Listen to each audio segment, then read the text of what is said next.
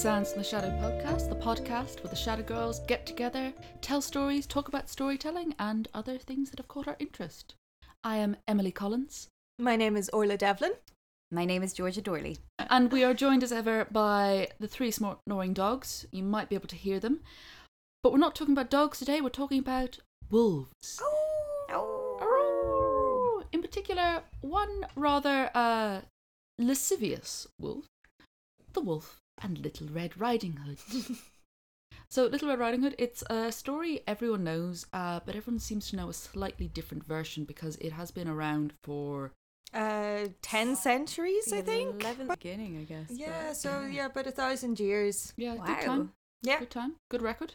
And it's changed and it's moved along. But the basic premise most people seem to be familiar with is there's a little girl, she's called Red Riding Hood, because she wears a red cloak or a Mhm. red hat or some red garment. And she goes off to visit Granny but bumps into a wolf. And they have a bit of an exchange because this wolf can talk, As as wolves do. as all wolves I know. Yeah. And then they decide to take a detour or a race or something. But Wolf goes up and uh, connives his way into Granny's house. Uh, because Granny apparently doesn't recognise that the wolf sounds different to her grandmother when he says, It's me, your granddaughter. and then the wolf comes inside and eats Granny, hmm but doesn't eat her clothes because, you know, they wouldn't agree with his digestive system. Exactly. And he dresses up as Granny and he gets in the bed. When Little Red Riding Hood comes in, she, well, she apparently is very short sighted, should have gone to Specsavers because she doesn't realise that this wolf is her grandmother. And the grandmother, wolf, answers three questions. My, what big eyes you have. All the better to see you with. What big ears you have. All the better to hear you with. And what big teeth you have. All And the the better better to to eat eat you you with. and then she is gobbled up. And then, depending on what version, uh, maybe a woodcutter happens to be walking by and uh, cut her and Granny out from the wolf alive. See, that suggests that the wolf didn't chew the Yeah. food. yeah. but Mm. that's uh, Oh, that is yeah that is the basic story. Um, it's about cannibalism, Mhm. and because it's a fairy tale featuring a woman, it's also about sex, Yes. Yep. sex and death. Sex Always. and death and Most fairy tales are about sex and death. eating your own. And sometimes Yeah. getting saved by a male stranger. Always. Sometimes, but not always. Mhm. Yes. You have found one of the older versions that Yes. doesn't feature the woodcutter. No, so neither of the versions I have actually does. So I yes, I was I was looking about sort of looking at the origins of this, and I found um, first of all, um, essentially, uh, there's a version from the 11th century uh, from a cleric in Belgium called Egbert. That's a great who- name. I know Egbert, I love it. Um, but um, so he he was a teacher. He, he taught pupils, and he compiled this book of sort of Bible stories and peasant folklore from the sort of locality. Uh, he used them predominantly to teach his students grammar and how to write and moral Hmm. lessons. That's kind of why we, you know, kids have little fairy tale books of today. Yeah, yeah, yeah. Interestingly, yeah, I hadn't It's, actually you know, thought the, about the little that. picture books with like three words on each page. Yeah. Yeah. So yeah, he he wrote this very short account of it, which I, I suppose shall I read? It won't take yes, long. Yeah. please. So it's technically entitled Concerning the Girl Saved from the Wolf Cubs. And it goes like this. So the story sorry. And a one and Two, two and and a a one, one. two, three, four.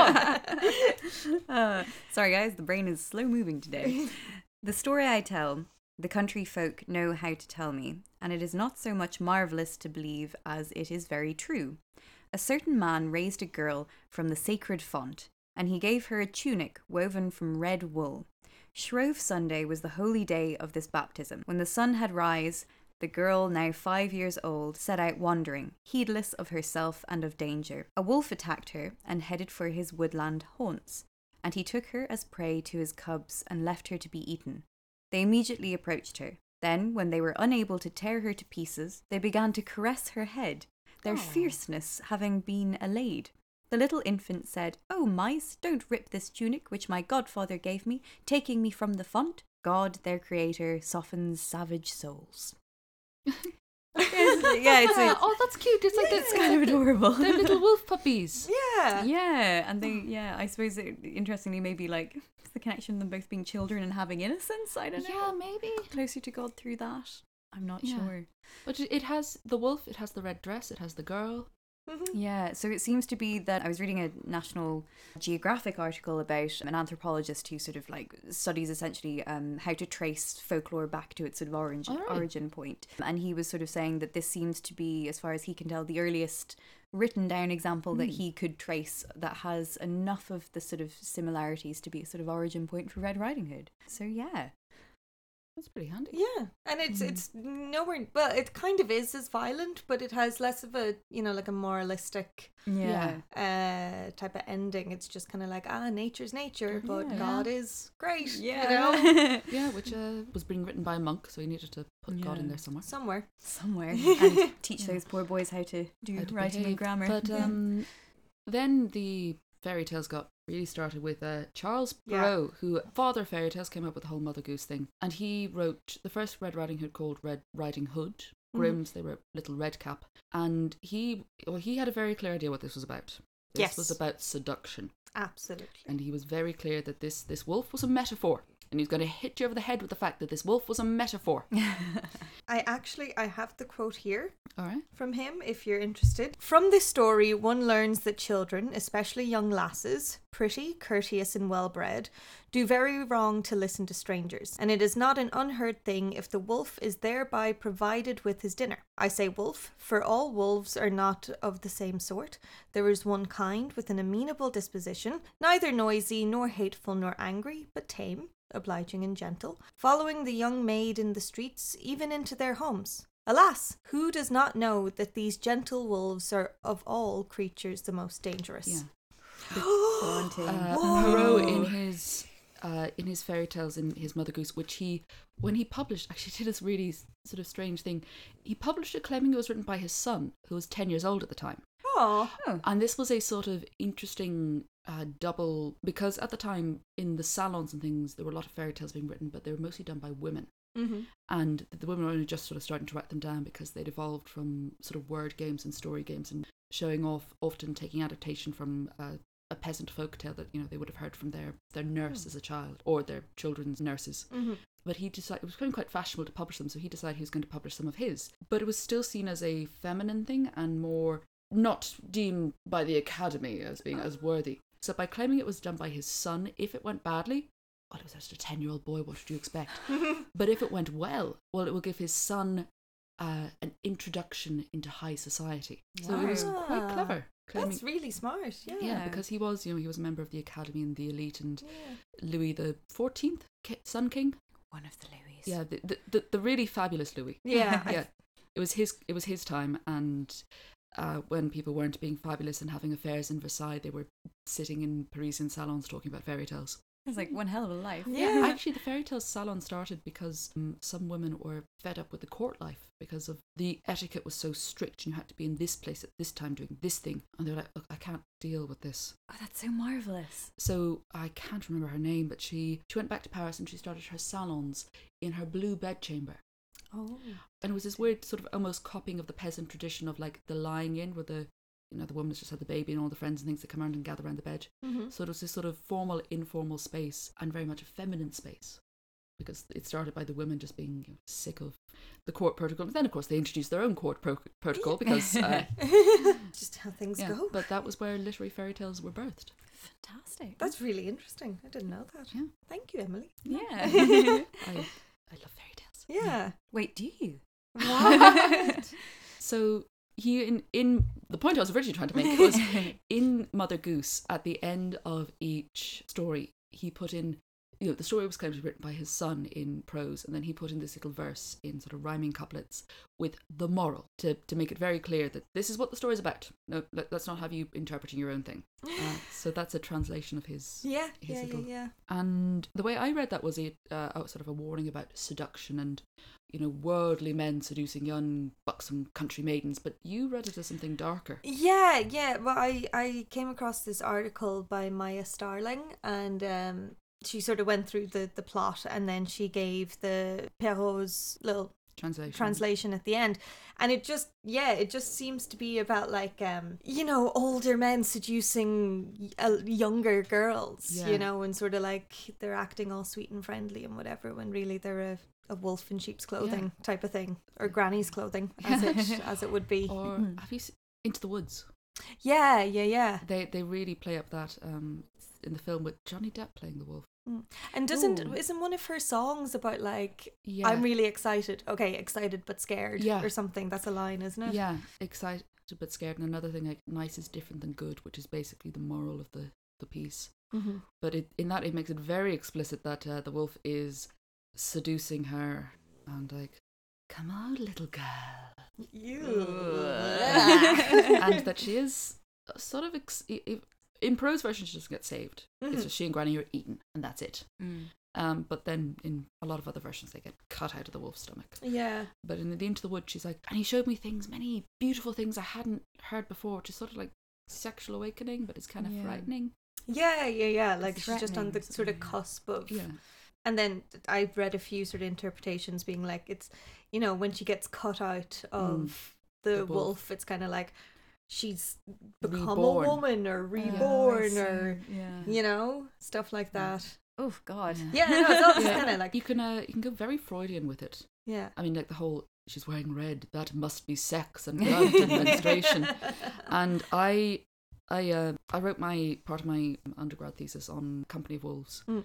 and so I came up with my own very Freudian interpretation As we are all want to do with Yeah. BA theses, yeah. that the um that you can actually look at Little Red Riding Hood as the story of Perrault devouring these oral folk t- tales because the Oh. stories he was using and a lot of the early fairy tale literary writers they were taken from the oral tradition Mm. and they were taken largely from female storytellers there'd be the grandmothers the mothers the nurses who'd be telling them to children uh, either to entertain them shut them up or scare them that's what Yeah. you do with children but in it the the story is little red riding hood she is the tale and the oral storyteller is the grandmother. She is the source um, of it, and she is the oral storyteller.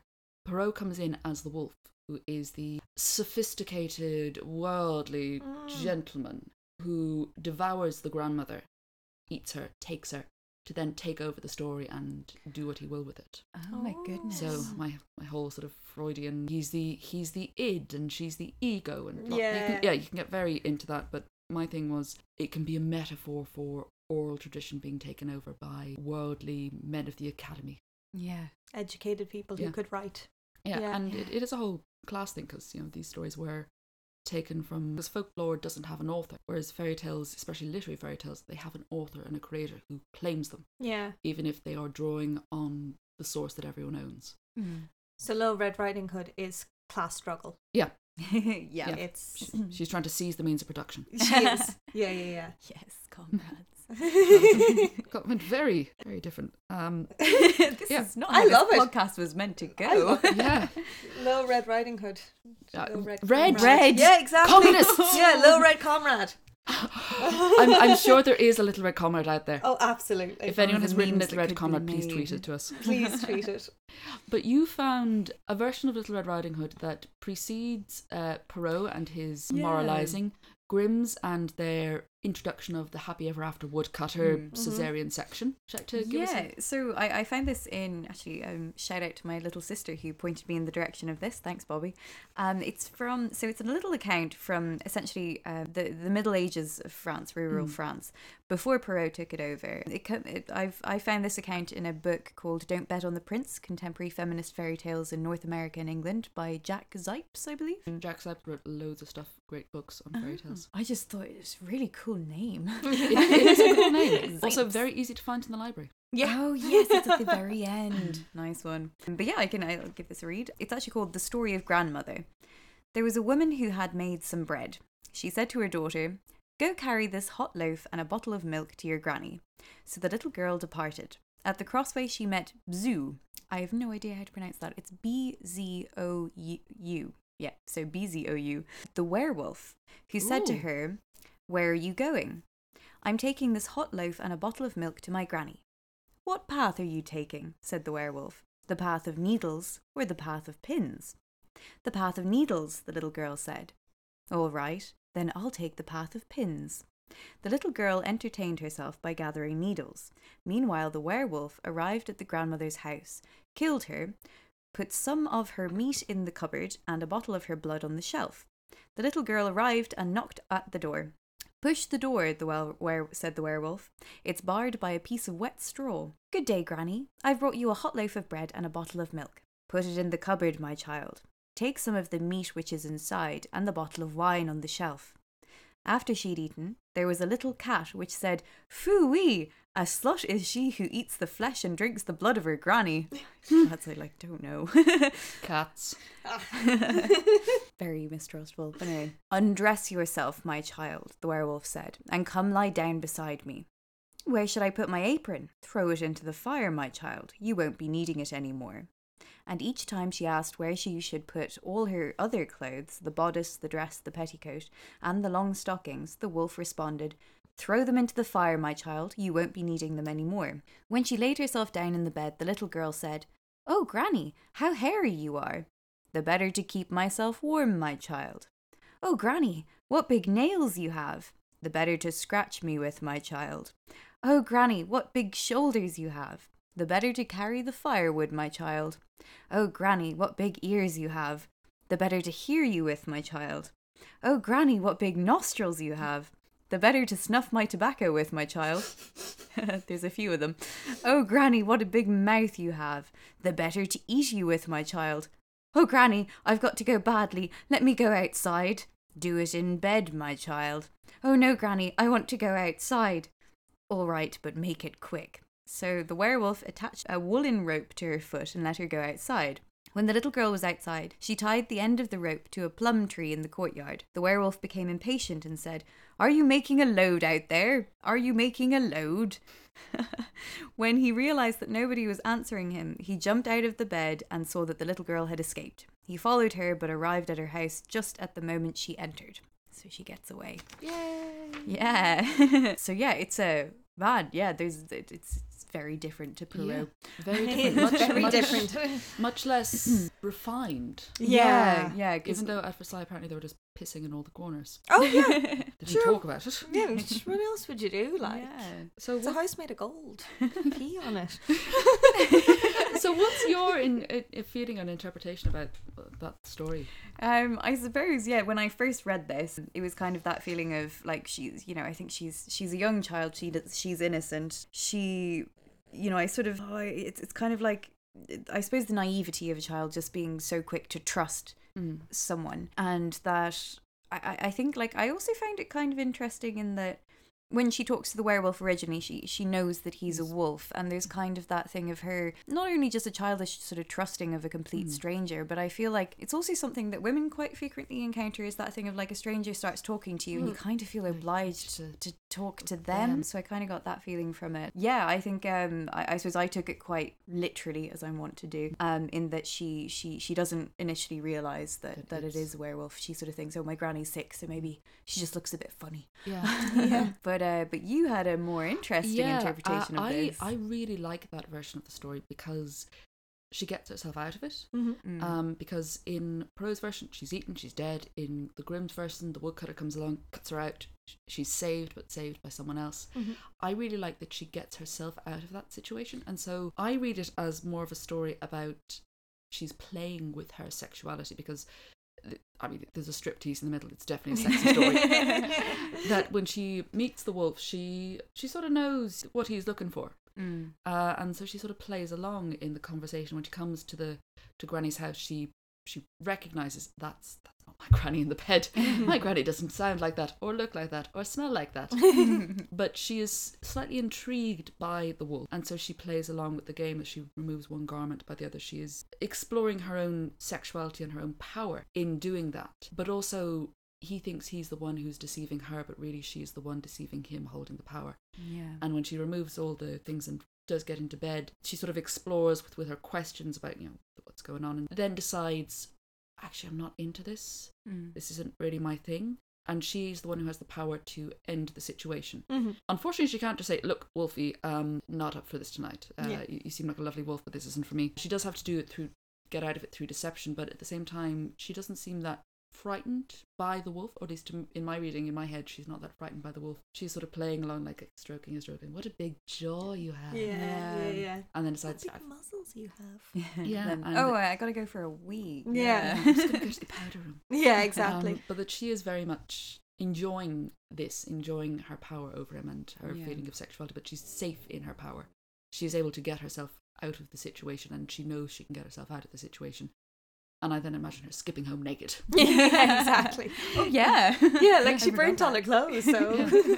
And it, it is kind of interesting that it's, again, bodily functions and fluids and discussion of that. Was- Yeah, like the drinking of the blood in it. What? It's just like cat. Fooey. Well, slut used to mean Hmm. rather than um, the term, it- the connotations now. It used to mean like someone who was untidy, who was dirty. yeah. Uh, Oh, like I Cin- did Cinderella wonder. was called Cinder Slut because she was covered in cinders. Cinder slut. Cinder Oh, slut. Yeah, dear. there's different. And just another thing on the language, I was reading uh, Bruno Bettelheim's uh, Use of Enchantment, where he, he goes through a series of fairy tales. Uh, his basic thesis is fairy tales are important for children because through the stories they're able to resolve their psychological issues that they encounter in just the nature of growing up. Mhm. Yeah. And he, his, I, I kind of disagree with his whole thing on uh, Little Red Riding Hood, which I'll talk a bit more about in a minute. But he has a footnote on the the path of pins and the path of needles because that is a weird thing. I was sort of weird way to wondering if phrase there's it. different types of conifers. yeah, it, like could Yeah. it be conifers or like sometimes in other versions it's um the path of pleasure or the path of virtue. But his explanation for the path of pins and path of needles was it was to do with sewing Mm. because it would have been you- you- everyone would have made their clothes and normally the women would have made their clothes and if you're trying to fasten two bits of clothes together it's much quicker and easier to do with a pin Mm. than it is to take the time and Mm. thread the needle and sew it so that was just his explanation Oh, for I see. So- And does, does She takes the for basically one is Needles. one it, she took the needle, so it took her Yeah. longer, basically. yeah, Yeah. the, the Yeah. quick way or the long way but Yeah. the, the long way will last Yeah. uh, interesting. which again is sort of like the path of pleasure the path of virtue but just because when I first heard the path of pins, the path of needles, I was thinking like a path that's strewn with pins and needles, and you have to step on them. And Yeah. so it's Mm. very grotesque, Hans Christian Andersen foot Yeah. torture. Yeah, yeah, yeah. That's fascinating. That's I didn't very think about fascinating. that. Yeah, yeah, yeah. Yeah. Because I had seen in some versions it was sort of like, you know, the quick route and the short Mm. route, and he sends her off on the long route so that Yeah. he can get. Mm. Yeah, well, that is the Yeah. practical implication of it. Mm. Yeah. But then it's also going back to Bettelheim about uh, the idea of like reality principle and pleasure principle. Mm. And here's this whole thing about it's her growing up and her unresolved Oedipal complex. Which I'm like, I, I don't agree with, but his argument is she is of that age where she's starting to develop into her sexuality thing, but she has an unresolved Oedipal complex whereby she is desiring of her father and her father's affection, and so but hating or wanting to replace her mother or mother figure, which is the grandmother. Which is why when the wolf encounters her, she tells the wolf exactly where Granny lives. Yeah. So she's Mm. kind of hoping the wolf will eat her. and she does eat Granny. Like He- she, the wolf does eat Granny, yeah. No, no, I mean, Oh, yeah. c- cin- uh, not Cinder Slut. Um, sorry, I can't get that out of my head. Yeah. That's so funny.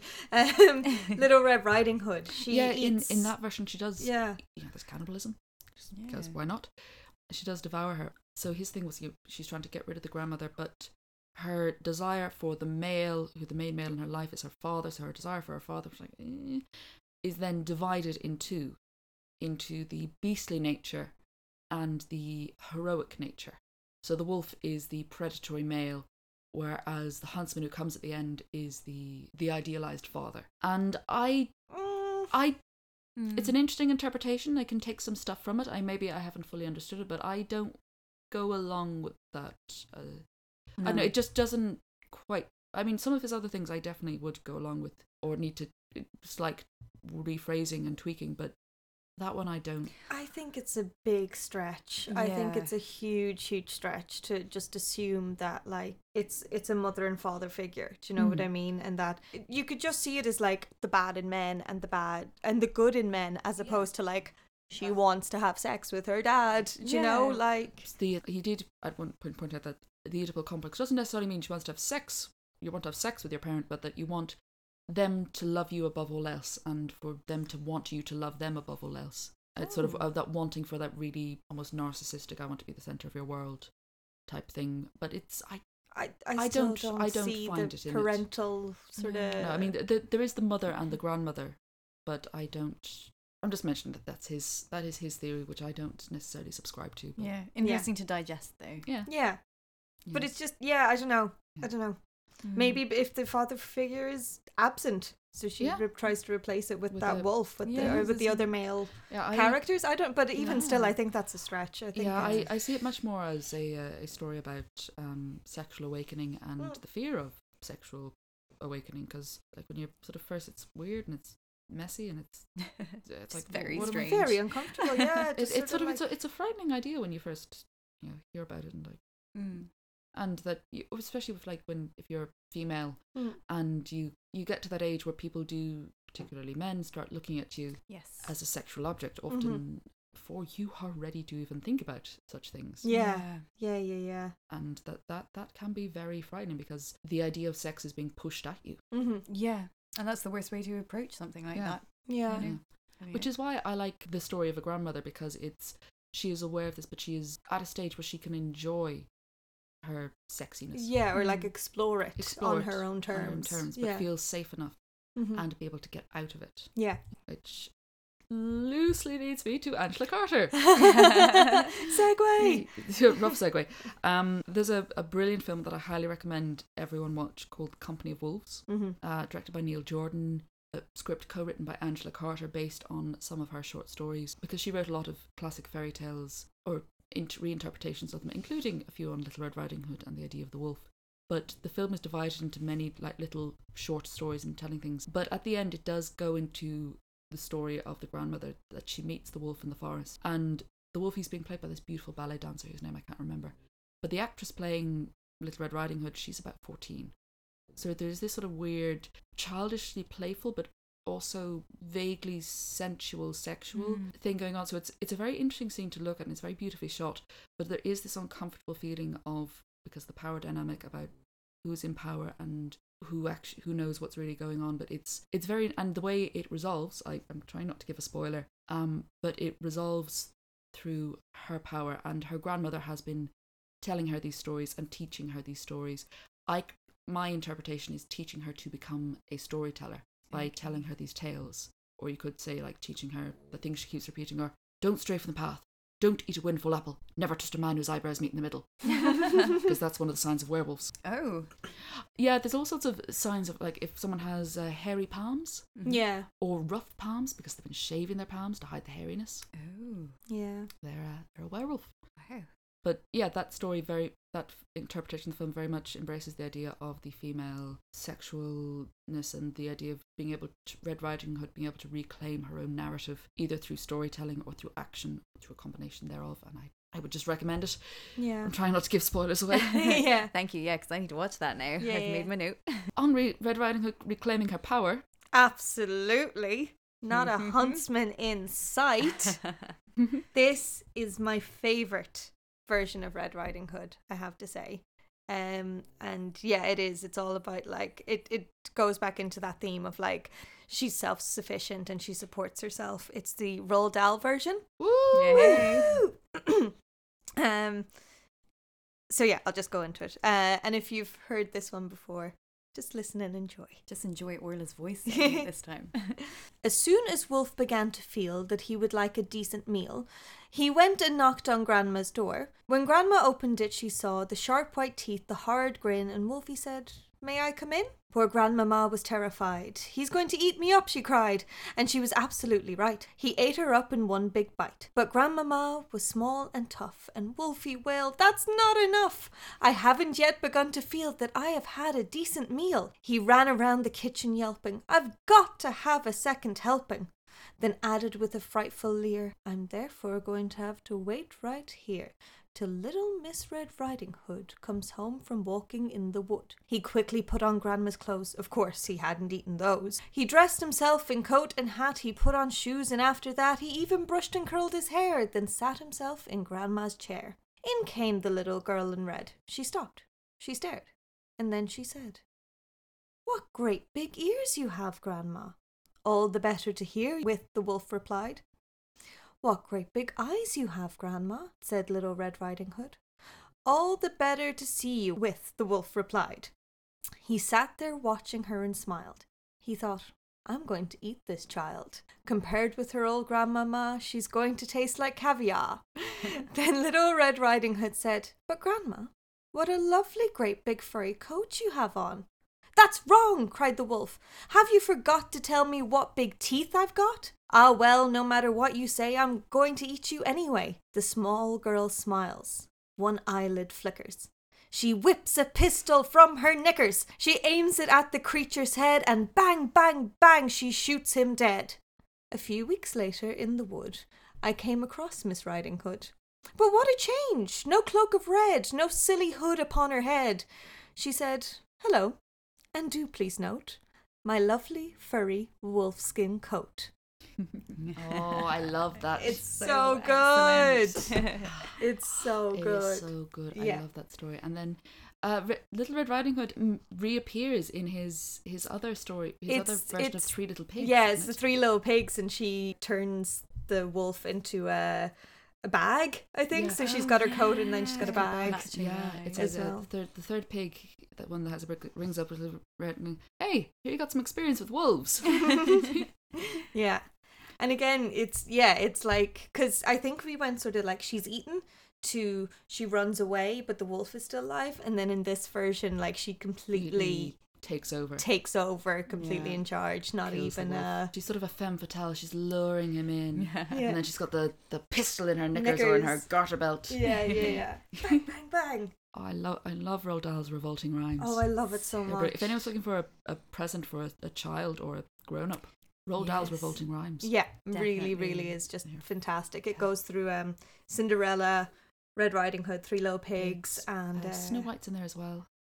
Is she? I think she is. I Mm. vaguely remember it. Uh, I think there might be something else, but I can't. Yeah, yeah, yeah. There's a few more others, but Yeah. they're just delightful. So we've we've gone quite a circle on Little Red Riding Hood. I'm Mhm. going to push us a bit further. We talked about the wolf as aggressor, hmm but there's lot and there's lots of other stories like there's the you were talking about the seven little kids.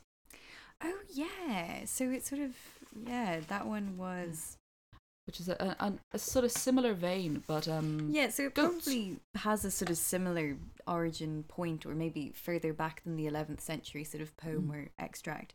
Um, but yeah, it's essentially I, like I remember hearing this as a kid, but I have no idea where. So it might strike a chord with other people. It's essentially um, so the story of the wolf and the kids. And a nanny goat leaves her kids at home, as in like her her children, and tells them not to open the door for anyone. What she doesn't realize is that a wolf is outside the house and overhears her. While she's out, the wolf comes to the door and pretends to be the nanny goat. because these wolves are good at doing voices. Really good at, im- at impressions, yeah. So the kids let him in and he eats them all. At the end of the story, the nanny goat tracks him down, kills him, and cuts open his belly and frees all of her children. Yeah. Um, Because wolves don't chew. No, yeah, apparently they don't. they just swallow things whole. Yeah, so yeah. There's, there's loads of stories of you know wolves coming eating people, Mhm. but then you also do get stories of wolves where the wolf is more helpful. There's a couple more Russian tales where the wolf is a bit more useful. Mhm. Hmm. Um, and we, we might do another one on wolves, but since we're talking Good about wolves, wolves yeah. and girls, I've been reading uh, a book by, if I pronounce her name right, Clarissa Pinklora Este. And I probably pronounced that terribly. I'm really sorry. Um, but she wrote this fabulous book called Women Who Run with Wolves, uh, which is about the wolf and the wild woman and this idea of uh, it's sort of it's part psychoanalytical, part fairy tale analysis, part telling folk tales, part self help.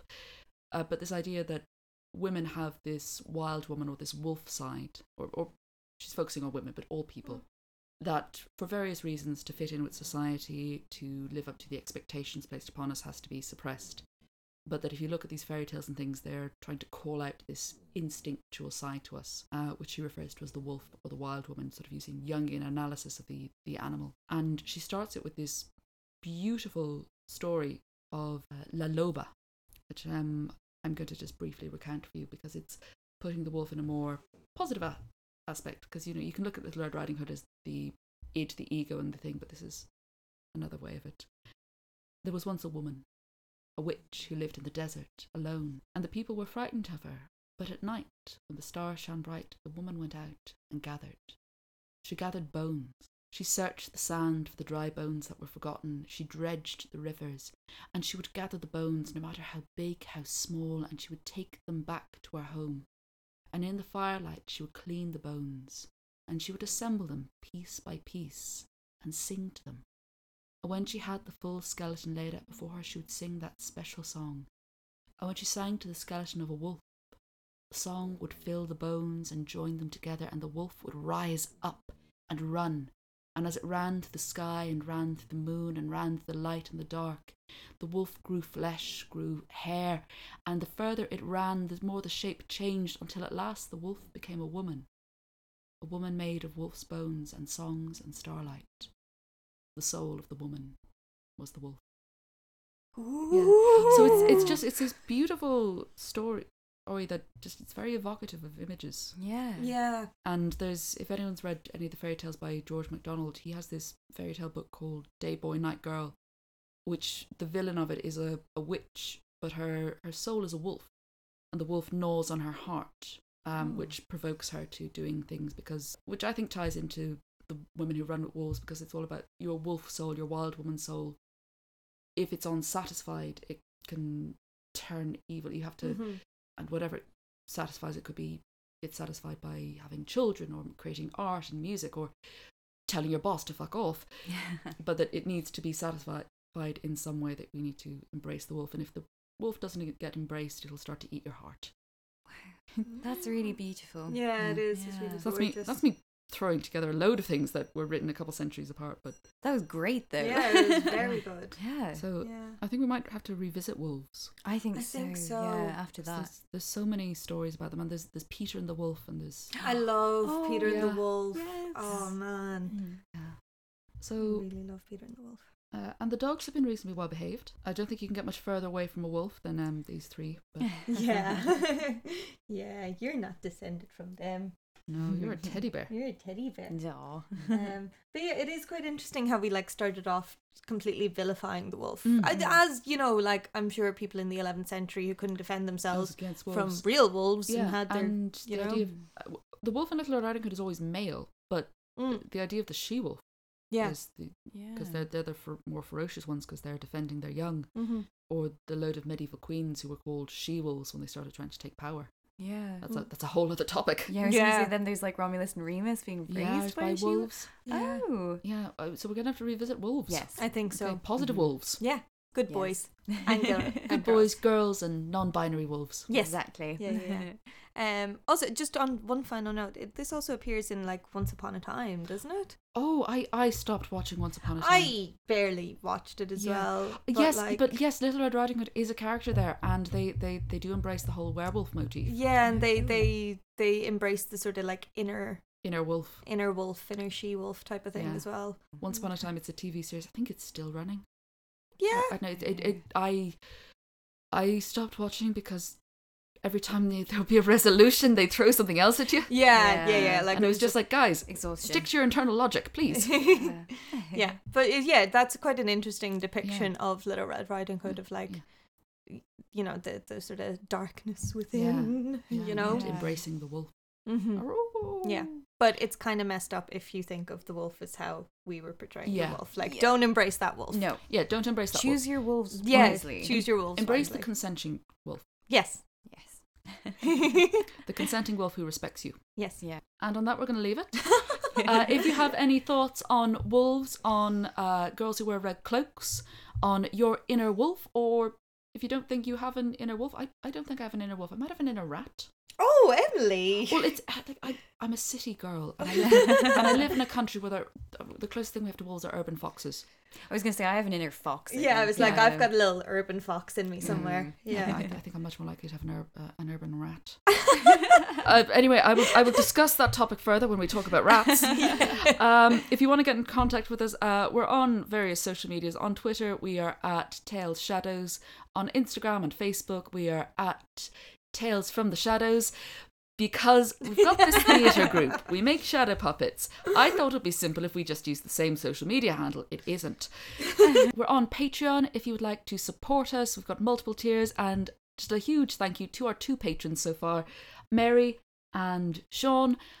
Thanks, Mary and Sean. Thank you so much. Thanks. The most stereotypically Irish patrons. And they aren't Irish. What? Yeah. Lads? Cool. Thanks, guys. That it, it really means a lot to us that you Yeah, support. we really appreciate Hope you guys have enjoyed listening to this. My name has been Emily Collins. My name is still Orla Devlin. My name, I hope, is still Georgia Dorley. and we'll catch you next time. Bye. Bye.